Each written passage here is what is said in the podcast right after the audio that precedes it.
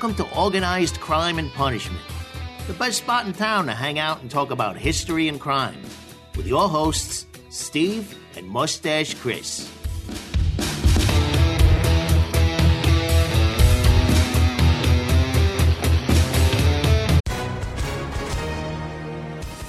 Hi, everyone. If you've been injured in an accident that was not your fault, listen up. We have legal professionals standing by to answer your questions for free. Call now and find out if you have a case and how much it's potentially worth. Call 800 218 6010. I'm here with spokesman John Wolf. So, John, tell everyone listening who should call right now. Well, Maria, first off, thank you for having me here. It's always nice to answer the listeners' questions. Now, as far as who should call in, anyone who's been injured in an accident and think you deserve compensation, give us a call right now. 800 218 6010. You'll find out if you have a case and how much it's potentially worth. Thanks, John. You heard it, folks. Take advantage of this opportunity and call now. 800 218 6010. Advertisement sponsored by Legal Help Center may not be available in all states. Thank you for joining me again today. I have a special program today featuring the brand new podcast I've launched with my co-host Mustache Chris called Organized Crime and Punishment, a history and crime podcast. Organized Crime and Punishment takes the true crime genre and injects it with a heavy dose of the, uh, the much needed history podcast genre. Mustache Chris and I will take you through some of the most fascinating topics in organized crime throughout the history of the United States and even beyond the United States. And a lot of it is actually going to cross over with the history of the papacy and uh, in coming episodes and seasons. Mustache, why don't you introduce yourself to the history of the papacy audience? Nickname's uh, Mustache Chris was the story behind that, but you'll have to listen to the new podcast to uh, get why I have that nickname. I have a mustache, but there's a def- there's, there's a, a, little more to it, it too. yeah, I don't know if you ever listen to Steve's like Beyond the Big Screen podcast. So I became like quite frequent guest on there. Um, you know, we're discussing movies and you know this this new show that we're going to be doing uh came about because we were discussing mafia movies and we were both uh, kind of history dorks and um you know, one thing led to another and the series just kept on getting bigger and bigger and bigger. And we decided this, why don't we just do a, a history of organized crime in general?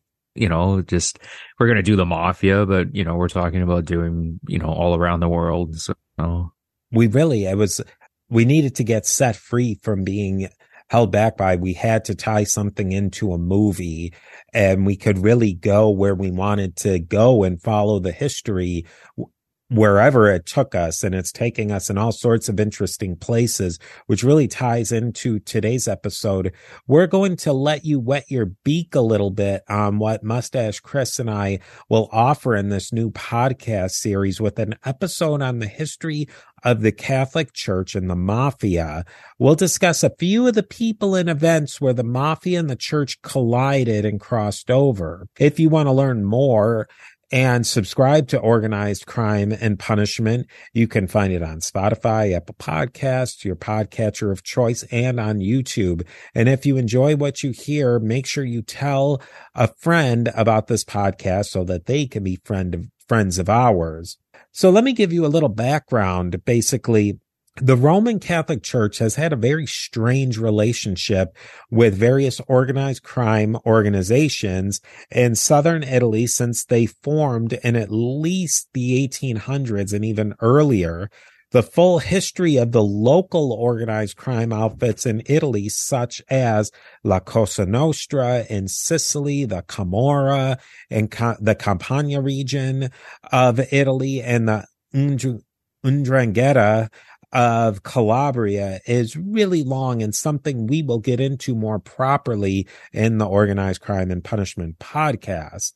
As we've learned throughout this entire series, on the popes of the 19th century, the popes hated secret societies that rose in the 19th century, like the Carbonari the Freemasons and others. And even though the La Cosa Nostra, the Camorra, the Ndrangheta were secrets, were secret societies and the popes and the church in general hated secret societies, these mafia societies were really quite different than the secular societies. You've read into those ones a bit, Chris. What do you, what would you say about that? Oh, like the differences between the, like three, uh, types of three major mafias in southern yeah, Italy. the more secular uh, secret societies.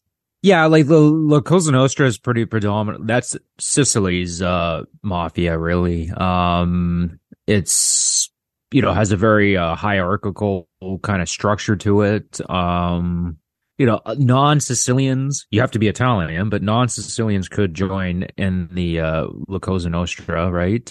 Um, and it was like the the big area where it was based in, but it's on all of Sicily. But Palermo is like the big hotbed of La Cosa Nostra activity. Um, after the, I would say, kind of after the second Mafia War, which is not to go down too much of a rabbit hole, they kind of took a step down. The Camorra which is uh, based in uh, is uh, sorry the Camorra is actually probably the oldest out of the all three of the uh, mafias. Um, it's a, I believe from what I've researched, it predates La Cosa Nostra, predates the the Ndrangheta. Um, yeah, and it's very it's different than the La Cosa Nostra in the sense that it's uh, kind of loosely affiliated. Like there is an organizational structure, but it's more kind of like individual cells, like working somewhat together, but also like competing against one another. And the Ndrangheta, which is based in Calabria, um, is uh, it's kind of like it. You know, the, all these are all they're all mafia, so there's a lot of similarities between them. But the Ndrangheta is uh, really, really, really, really secretive. And uh, one of the things that kind of makes it unique that, at least from uh, the information that we have available to us, where like guys in like, if they have like family, say in La Cosa Nostra, a lot of fathers who try to push to not have their kids join, where in the, with the, the Ndrangheta, it's the exact opposite, really. Like you, they push for their entire families to join and keep it as like close knit family wise as possible. I mean, in some ways, it it it was it kept it from being able to expand, say like the like uh, La Cosa Nostra did. But in a lot of ways, it's proven to be highly effective because uh, as of right now, they're probably the most powerful out of all three of them. Now, one big difference between the secular secret societies like the Carbonari and the Freemasons, they were virulently, virulently anti-Christian and anti-Roman Catholic Church. And at least on the surface, and I think in, uh, you might say outwardly, but even deeply, these were these organizations of the mafia were devoted to the Roman Catholic Church, its institutions and its practices. And like many other cultures, the Southern Italians were very invested in the folk ways of the religion and see the episodes on the Risorgimento with Joe Pascone of the Turning Tides History podcast to learn more about that. All of this leads into what is the relationship between the Roman Catholic Church and the mafia? You would think, well, maybe the Roman Catholic Church should be against the mafia. Maybe they should be completely against the mafia. That makes us want to, makes me want to talk about this issue and lay down some groundwork of what is excommunication. Excommunication traditionally doesn't mean someone who is permanently booted out of the church, as we might p- popularly imagine. Anathematizing is the final booting out where someone isn't welcome back. And even then, if the person repents, there is usually some path to back to get back in the church. And I did, I've done many episodes on this topic throughout the podcast, including several episodes on the late antiquity and early Middle Ages controversy over Novatianism and Donatism, which we can uh, actually talk about in this episode as we go along. These issues get very confused in modern Christianity, especially in places like the United States and the Anglosphere, because of the Puritans and the Reformation and early American history.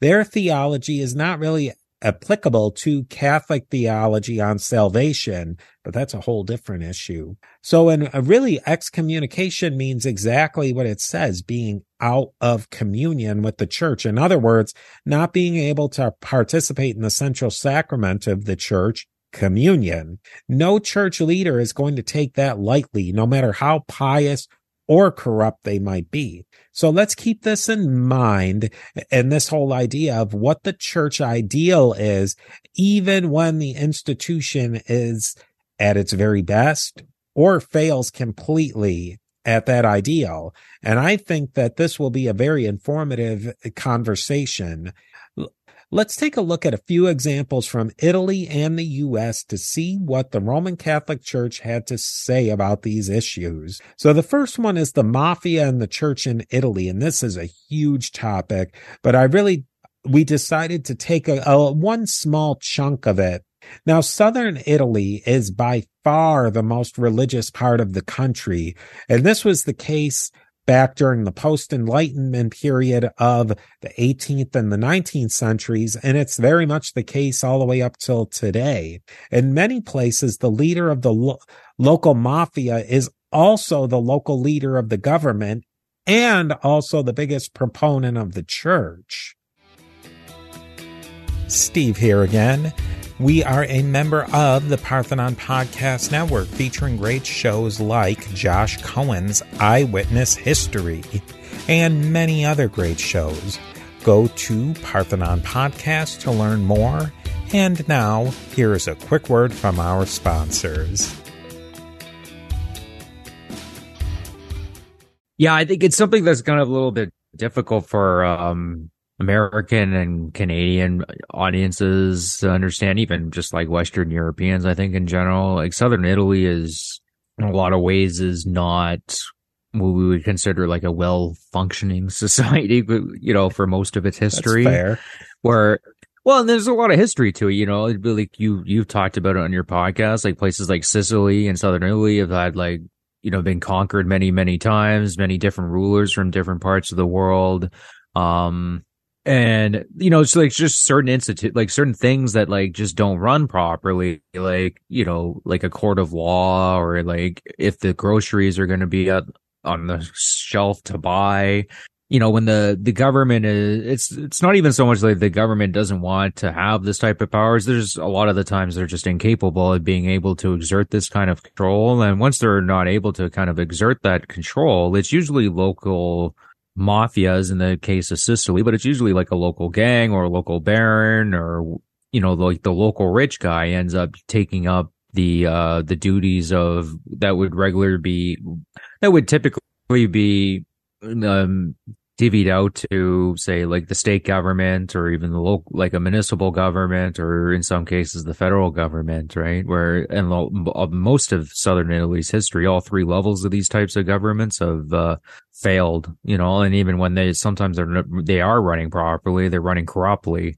And there's a whole history to it too in uh, this region of italy of just a distrust of the government because of what, as I pointed out, a lot of its history was, you know, you had like French people were there, like French rulers were there, and then it was like Spanish rulers were there, and all different types of rulers. Even, you know, even you want to go further back, you know, the Muslims were running this region for a while too, right? The Moors. Um, so there, for most of southern Italy's history, it's kind of been ingrained in the people that you really can't trust the local authorities because I don't know, they're usually trying to rip you off or they're corrupt or they're treating you like a conquered people. And then this uh, attitude persists to this day. I mean, it's gotten a little bit better when kind of just how like the seriousness of like just how um, evil the mafia is um, in southern Italy. And if, you know, a couple brave judges and a couple brave people have spoke out about uh, um, the evils of the La Cosa Nostra and the mafias in these regions, but it's still relatively still kind of functions like this. It really is. Like if you go to southern Italy, uh, I haven't been personally, but everything that I've read, it's you you're reading about this, and it's like it, this doesn't sound like Europe, and in a lot of ways, it isn't. I think it's uh, yeah, I, I I absolutely agree with that. The local local government of your brother or uh, your basically your tribesmen they might be pretty evil, but at least they're putting food on your table. They're evil, but they're a little less evil than the way that the central government of say that was coming out of Rome or going back to the Naples or whatever they were they were rotten evil and they were just looking to basically steal everything from these people at least the local bad guy was a little bit better and a little bit better at protecting your slight rights than what was coming from the centralized government. And really the, the leader of a local government was usually connected very tightly to the church because they didn't have any of this idea of a separation of church and state. And in many instances and in many places around the world, that distinction would be absurd. Like in our worldview, that is the most enshrined thing really in our culture is that religion and the state is should it be absolutely separated. But there's a lot of places around the world that they would think you were a lunatic for separating them. Well, for most of human history, that's the case, and for the vast, like that, you know, for most of the world, it seems like a really crazy concept. I mean, I'll use like kind of like a modern example. Look at Afghanistan. You know, uh, the Taliban's back in power, and what the Taliban derives their authority from, you know, religious the religious institutions, but mainly, you know, being like a religious force for Islam. Look at Iran you know india is slightly different in the sense that it's a little bit more secular but like you really can't separate like indian government and uh hinduism you just the, the two are kind of in sep like you can't really separate the two of them uh japan up until I mean, literally, they worship the emperor as a god up until World War II for most of its history. It only stopped doing that. Well, I don't, I, I wouldn't say they even really stopped doing it. They just kind of directed it in a different, different way. But in Russia, as an example, um, yeah, like the the uh, the Orthodox Church was kind of uh, marginalized and pushed to the side when the communists took over. As soon as the Soviet Union fell, that separation of church and state just went away. Like for most of its history, like uh, you know, it's hand in hand again. Um, I mean, even like even if you look at England, I mean, in theory, technically, the Queen is the head of the the state uh, religion too. I mean, it, it practically is not ran like that, and but yeah, for most of human history, this even I think it's kind of a crazy concept. Where like in the states and over here in Canada, we have this like strict separation of like the church and the state. I think it's I think it's kind of crazy why we're so adamant about that, but I mean, that's a that's a discussion for another podcast. Now, the Sicilian La Cosa Nostra boss, uh, they said that all men of honor consider themselves Catholic. And I think that really shows that, at least by their ideal, if you're a mafia member, you're also a Catholic. And that's going to seem kind of strange how those two things that are seemingly at odds with each other will have to be mushed together. It's kind of like two poles of a, a north and a south of the magnet getting pushed against each other. And they, you would think they repel, but in this case, they don't necessarily repel. Yeah, it's an interesting, like, because even if you look at other different type of organized crime organizations around the world, like I'll use uh, Eastern Europe as an example, like using uh, kind of religious iconography. Like you'll see uh, them, you know, wearing rosaries and uh, having like uh, uh tattoos of like uh, religious like uh, religious saints and what have you on their body. Um, I just I'm just thinking that now because I just recently watched that movie Eastern Promises, and that's all filled with Russian mafia, and they all have these religious tattoos, and it's not a meme; it's it's an actual thing. Um, as the same thing with southern uh, with the mafias in southern Italy and even in the cartels too. Like a lot of these a lot of these guys end up being high up in the cartels and running the cartels. They they consider themselves religious too. It's it's uh I it, I don't know how they reconcile the two things. I don't I don't think they I mean in their minds they must, right? But I don't see how they're able to do it. And that really went for the the mafia organizations all across Italy. Bosses or their families or their associates would get pride of place in re- religious processions, which were uh, which were and are a very popular form of de- devotion. And they would get many other perks within the church. And a lot of these mafia guys like you were saying, are honestly truly religious too. They go to church all the time. They pray. They are maybe the more, the most pious people. And it is, it's a hard, uh, circle to square. If that's the right idiom, there's square to circle or whatever you're going to say. But you know what? You get, get my drift. It's a hard thing to wrap your mind around. Uh, the only thing I can kind of think of is the way they I guess rationalizing in their head. It's like, well, I'm actually not participating in any of this stuff. Like I might provide it, but I'm not forcing anyone to do this. And we live in a sinful, fallen world. And I they're choosing to live a life of sin, whereas I'm choosing to live a, a pious life in some circumstance. Like some of these guys just straight up like aren't pious at all too, right? And they don't pretend to be otherwise, but some of them do truly feel like they are. Um like I'm living a pious life. I'm donating to the church. I'm doing this and that, uh, helping out my local community in their odd sort of way. I guess you could rationalize it to yourself, or like I'm not forcing anybody to do any of this uh, stuff that I'm providing. They're choosing to do it, and like my conscience is fine. I mean, I guess it can kind of make sense. I mean, if you're running like say McDonald's and be as the CEO, should he feel really bad that he sells like garbage food to the American public and the Canadian public that like causes diabetes and obesity. And I would argue, yeah, you, pr- you probably should. Do you know what I mean? But we don't really look at it that way. Um, I guess, it, I guess that would be the kind of round, you know, logic behind it. Does that make sense to you? And really, a number of political tides kept the mafia and the church as a strange coalition, even after the Risorgimento and the national formation of Italy throughout the 19th and 20th centuries.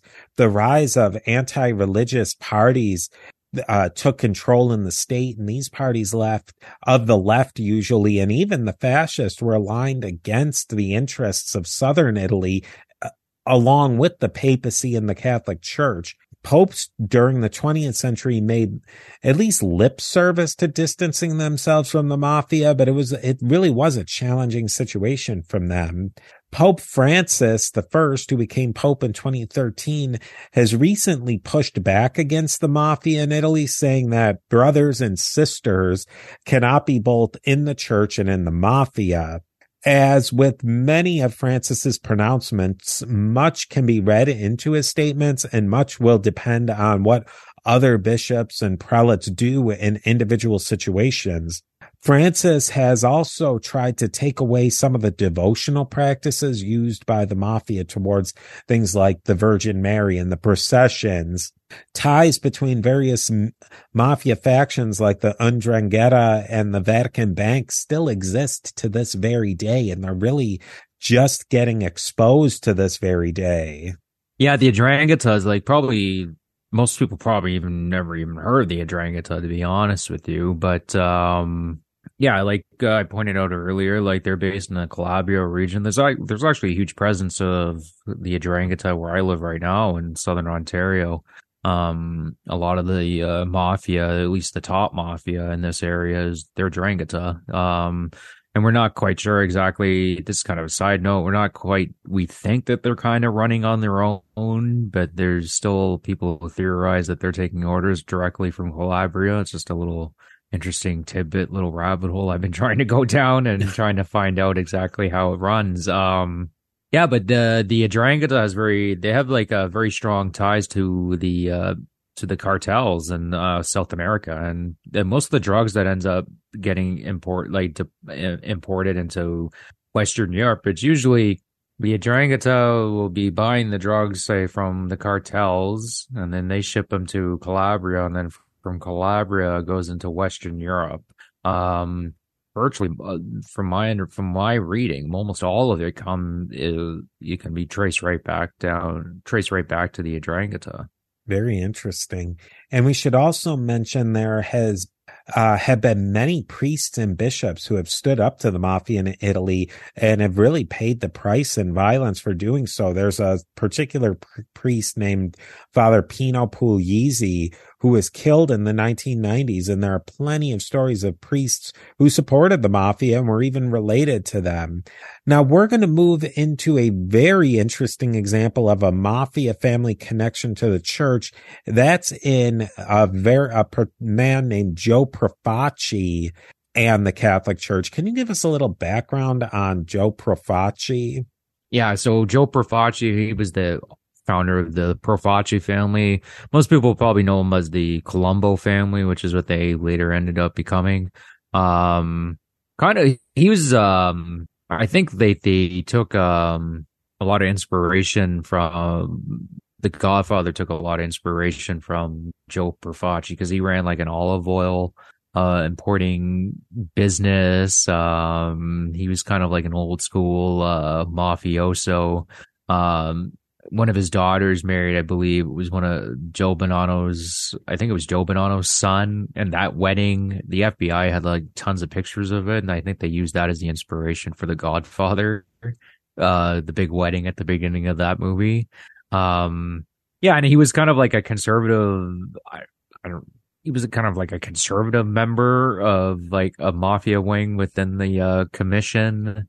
Um, yeah. And, and he considered himself like very religious. Like he donated tons and tons and tons and tons of money to the uh to the church. You know, like to the point where people were pushing for him to get a like knighthood in the, the Knights of Columbus at Pro, like you were saying, Pro, Joe Profaci was a huge and very devout Catholic w- with his massive wealth gained from both the mafia and his hugely successful legal, legal businesses. He was a significant patron of the church and he attended a particular church called St. Bernadette's Church in Brooklyn uh, he was members of the Knights of Columbus, the the men's organization, which in a way operates very similarly to one of the secret organizations like the Freemasons, but it is Catholic. And he was a kind of a member of it. That's a whole different story, but we're going to focus in on one particular story today. He even had a private altar in the basement of his home where he could have private masses served. Now, many of the Italian American Catholic leaders wanted a papal knighthood for Profaci, but there was actually a fair amount of pushback against that in various quarters, so it never really happened. But there's a really fascinating story about Joe Profaci and the stolen crown. Like that could be the title of it, Joe Profaci and the stolen crown. There was a really high, expensive and highly ornamented crown that was made for the Brooklyn church that Joe attended, the crown had jewels that were worth over a hundred thousand US dollars back in the 1950s where a hundred thousand dollars meant something. Now there's people buy cars for a hundred thousand dollars and it's not that nice yeah. of a car. But, um, back then a hundred thousand dollars was a lot of money. Anyway, Joe this crown was stolen and Joe made it his mission to find out who did it. And eventually the thief, a, a jewel thief named Ralph Amino returned the crown somewhat desecrated with a few jewels missing. Supposedly Joe had a contract put out for this thief and one way or another, Ralph Amino was found shot dead in the Bath Beach section of Brooklyn. A local paper reported Amino was even refused Catholic burial service for his crime, even though he was never convicted or even arrested for it. And some sources even say that he maybe he wasn't shot or he was shot later, but that he was strangled to death with a rosary. Joe Profaci died of cancer in 1962 and he was given a full Catholic burial at St. Bernadette's and is buried in St. John's Cemetery, a Roman Catholic cemetery. Yeah, it's interesting because like some, you know, when we get into when you guys start listening to the the other podcast, we'll get into like, some of these mob guys didn't. They were denied a Catholic funeral. They were denied a um from the local pastor or what have you, or the church just straight up said, like, we're just not doing this. It's interesting that Joe Profaci got it, I guess, because he w- I guess he was so devout and he donated so much to the church and maybe the extent of what he was up to wasn't quite well known. You know, like Joe Profaci was a drug dealer. He was an extortionist. He was a racketeer. Like you name it, this guy was doing it. It's just, it's so bizarre to me that like people were pushing for him to get a knighthood. I, just... I think Joe Profaci in particular, he was so insulated with his legitimate businesses I think it would be easy to just say, well, hey, he's an olive oil merchant. And I think, yeah. I think that that is the thing that probably insulated him more than other people. It would be hard to say that somebody who had never been convicted or uh, hardly even arrested of any crimes. I'm not, I can't recall offhand if he had been arrested many times, but it's hard to say that you can say we're not going to give you a Catholic burial to a guy who, at least on the surface, is completely legit.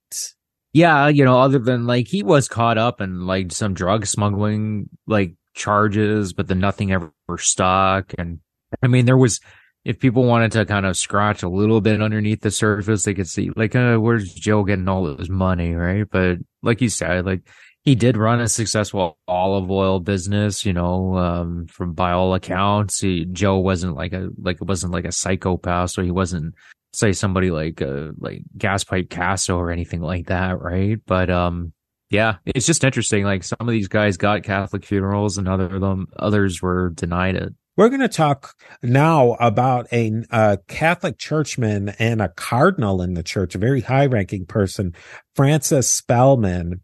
And the setting is the late 1940s, early 1950s, really the beginning of the Cold War. And this tale matches up the Catholic Church, the mafia, the CIA, the Cold War, the FBI, and communisms. Now, communist parties were taking over all over Europe in the aftermath of World War II.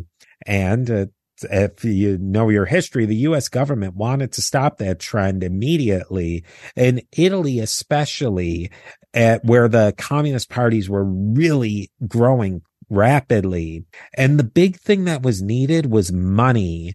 And who had tons of money and ways to move it around internationally and secretly, especially to Italy. I think you can make your guess on that. The Catholic Church and the mafia.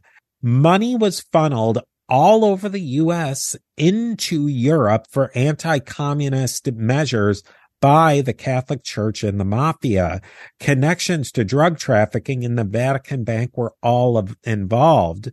And this is very much scratching the surface here with stuff that's just starting to come out now. So look for more connections between the Vatican Bank, the mafia, and anti-communist activities soon. This is not tinfoil hat stuff here. This is stuff that's coming out right from CIA archives and Vatican archives. So let us know if this is a topic that you find interesting because I find it very interesting.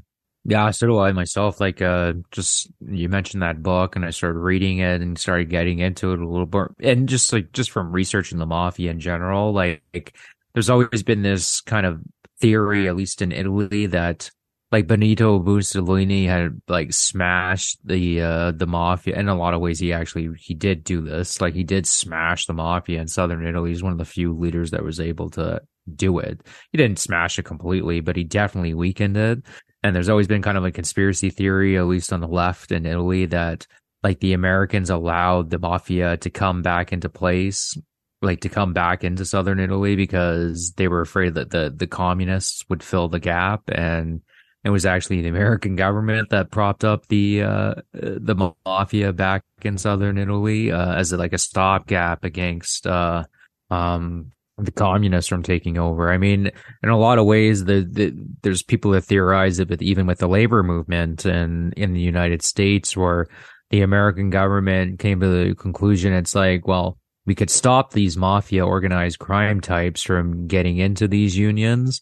But if we stop them from getting into these unions, then the communists are going to get into the unions. So they kind of, they pick the, they pick the mafia over the communists. No, I'm not saying that's, uh, it's just a theory that has gone out there um, that this is kind of maybe what happened in uh, both these regions. And I, you know, I, I can't say with 100% certainty, but uh, just from my personal research, it definitely makes a lot of sense. I mean, if you're going to have to choose, if you're going to choose between communists and the mafia, the mafia you can kind of somewhat understand. It's like, well, they just want to make money. Where like the communists want to do like, you know, we're not talking like communists that you talk to on the internet like at this time they were like legitimate communists like they wanted to overthrow the government so if you have to choose between the two the mafia doesn't want to they just want to be left alone you know they're not trying to overthrow the government steve here again with a quick word from our sponsors our last tale is going to be more recently. It's really something that's a story that just wrapped up itself within the last year or so of the early part of the 2020s. And that is and this tale takes place in the United States and the Italian American phenomena that developed in the United States. And that's really largely the focus of this first series of the Organized Crime and Punishment podcast. And we're going to talk about Father Louis Gigante, a Catholic priest who was the brother of not one, but two notorious mafia figures, boss of the Genovese family and lifelong play actor at being mentally ill, Vincent the Chin Gigante, and Genovese family capo, Mario Gigante. This guy, Father Louis Gigante, lived a crazy life. Chris, can you give us just a little background on his famous mafia brother, Vincent the Chin Gigante? Yeah, been, yeah, I, it's incredible that there hasn't been a movie made about this guy, but yeah, Chin was uh, probably one of the most powerful mob bosses in the United States ever. Um, he was the leader of the Genovese family. Um, he's most famous. The Genovese family had this unique structure where they have like they would have like a front boss, and in this case, it was Tony Salerno. He was like the front boss. So this was the boss that you know the cops would be looking at and thinking was the boss of the family, and then there was the actual boss behind the scenes, and this was uh, Vincent the Chin Gigante. But like you think, oh, that's enough secrecy, right? No, like Vincent the Chin Gigante took it up a notch where he decided that he was going to spend the vast majority of his life acting crazy. Um, so people wouldn't think he was a mafia boss. So we're talking about stuff like, you know, walking around, like exposing himself in a bathrobe and on the streets and, you know, peeing in corners and mumbling to himself and going to like weekly psychiatric meetings where he would get like referrals saying, look, yep, he crazy. And like if the cops showed up to the house, there's one famous story of him showering with a suit on, shaving.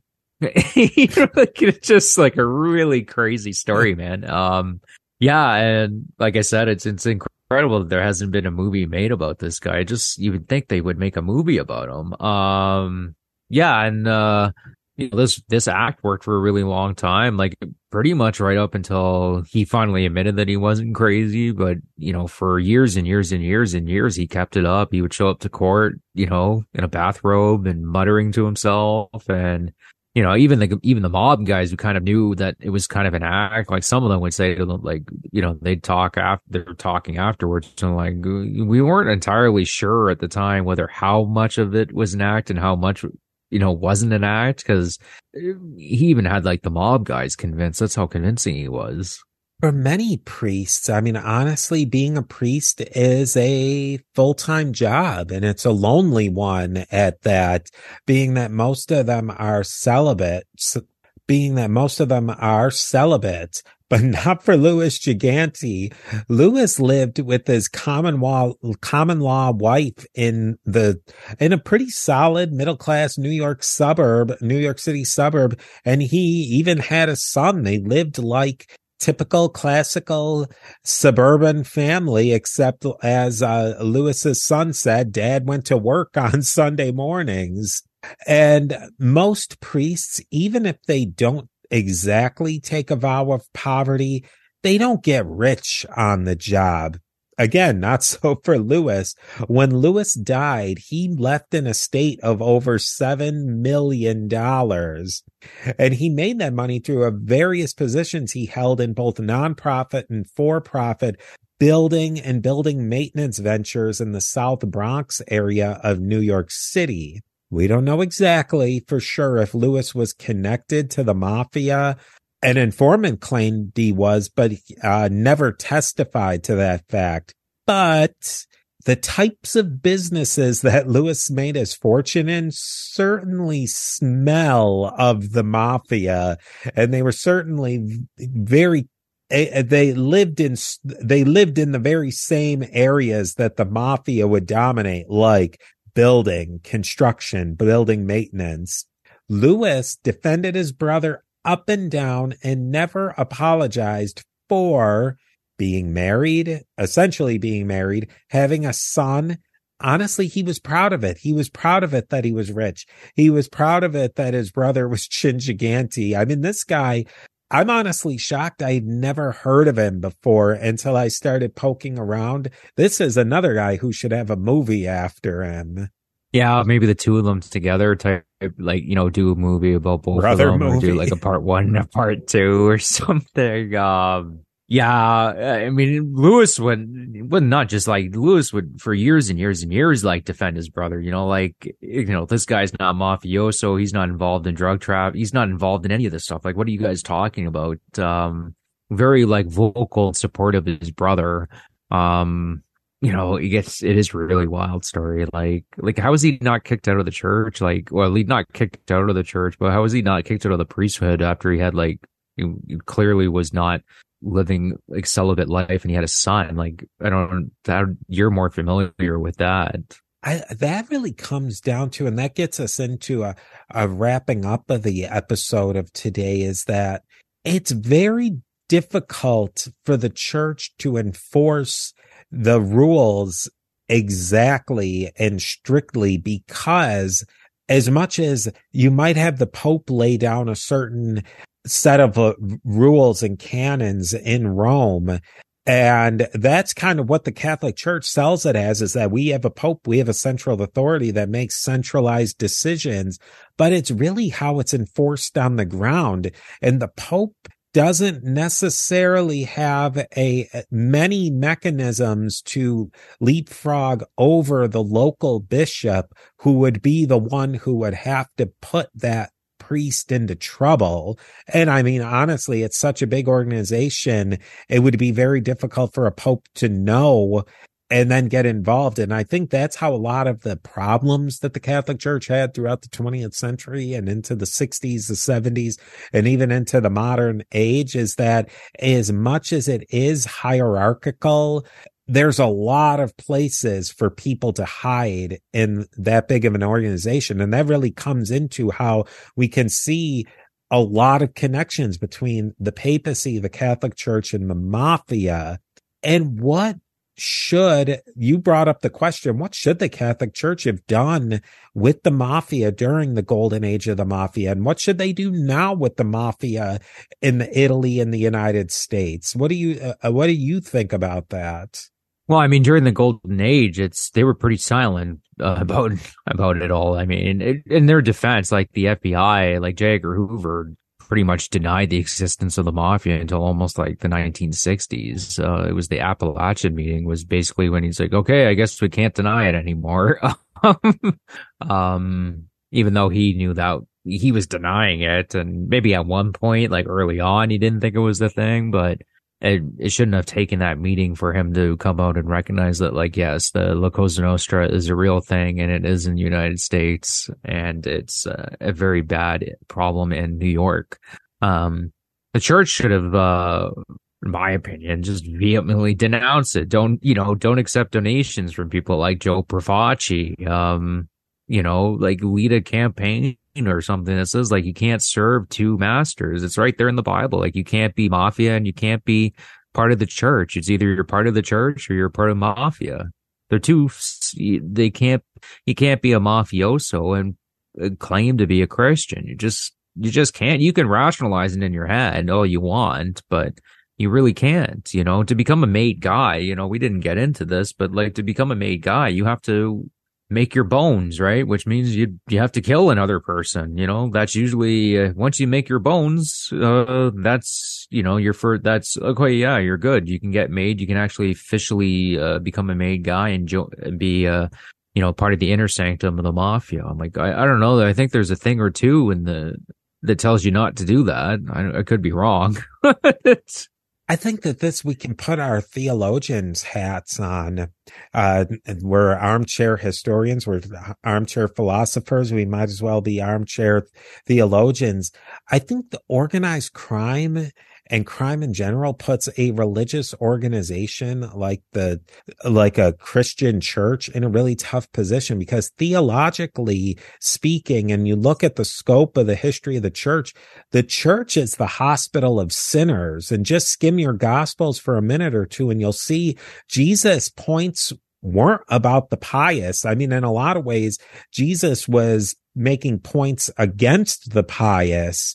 He was talking to the sinners. I mean, casting the first stone, the woman in the well, the publican and the Pharisee, the thief on the cross, Zacchaeus, you name it. The, these are the people that Jesus was talking to in, in the gospels and Western Christianity has taken that theology, added to it, taken some away.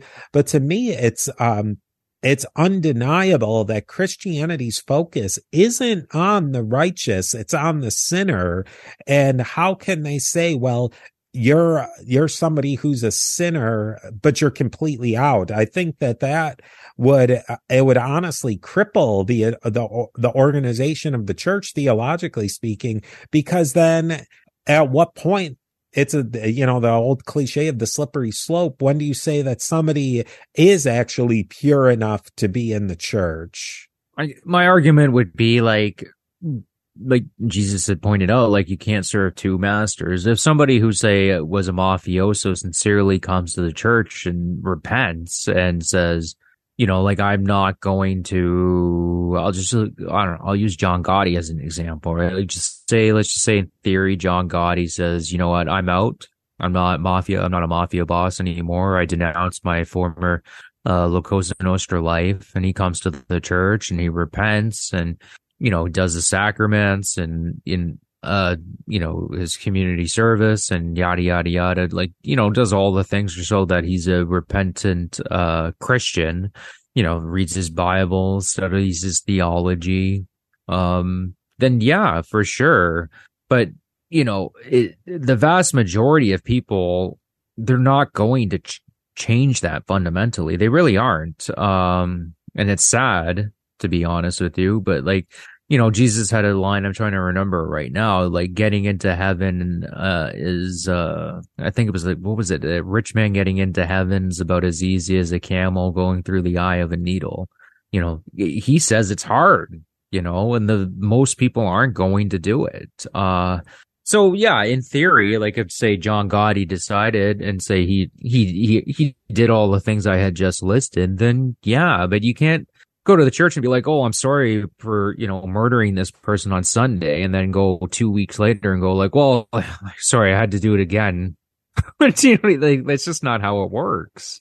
But I I don't see how they can close the doors on those people because that's fundamentally against the religion. I mean, bring up the, I mean, we can look at historical examples, but if you even bring it back to the gospels, the thief on the cross, he's on his deathbed and he, he, uh, acknowledges the religion and he, Jesus says that I'll see you in, I can't remember the exact quote, but basically, I'll see you in heaven this evening theoretically, at least the church is supposed to be, the doors are supposed to be open to the people until the bitter end.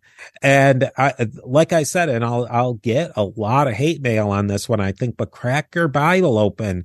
Look at the early church writers, really mostly anything up until the Reformation. And it's hard to say that anybody should be denied at least access into the church and access to the mechanisms that the church has to leading somebody out of the sinful life. And to just say that they're completely cut off, to me, cuts out, completely cuts off the church as an organization at the knees. And like I said, it puts them in a very difficult position to say that, yeah, we are going to let these in a lot of ways cretins into the church, but I, I don't know how you can deny them access.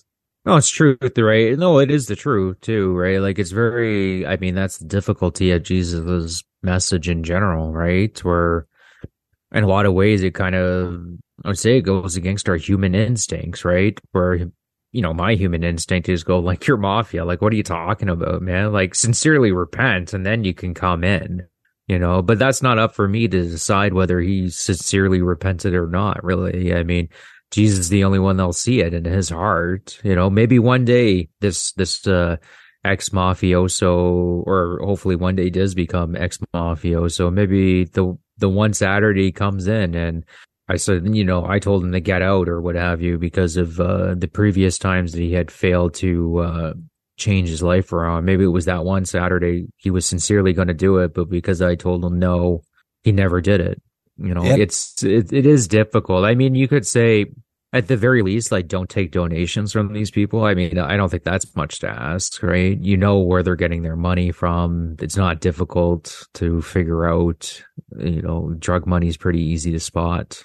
I think we, I think in this, we're never going to answer this question. And I think anybody who says that there is an easy answer to this question. Like, because I mean, again, hate mail alert. Pope Francis is kind of laying out that, oh, there's an easy answer to this.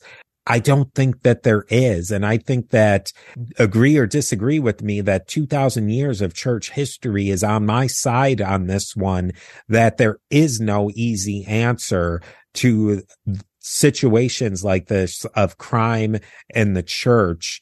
I, and I'll stand, I'll debate anybody on that, that there is no easy answer on it. And honestly, these are the questions that we are going to ask in the organized crime and punishment history podcast. And I want to thank everybody for indulging us on sharing this little bit of the history of the papacy, the Catholic Church, the 19th century church, the modern church, and organized crime history. So thank you, Chris, for coming on today. And we will definitely be talking more about this on not only the history of the papacy, but on organized crime and punishment. You've been listening to Organized Crime and Punishment, a history and crime podcast. To learn more about what you heard today, find links to social media, and how to support the show, go to our website, a to z historypage.com. Become a friend of ours by sending us an email to crime at A to Z historypage.com. All of this and more can be found in the show notes. We'll see you next time on Organized Crime and Punishment. Forget about it.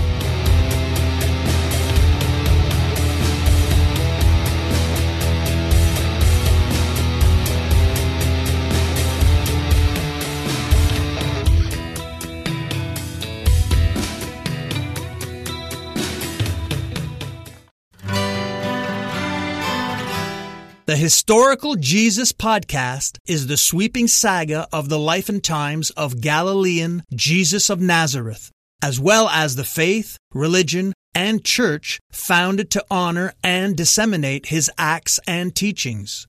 Join me, Mark Vinet, on this fascinating journey through time, exploring the many great works of Christian theology, literature, architecture, music, and art inspired by the words and deeds of Jesus Christ.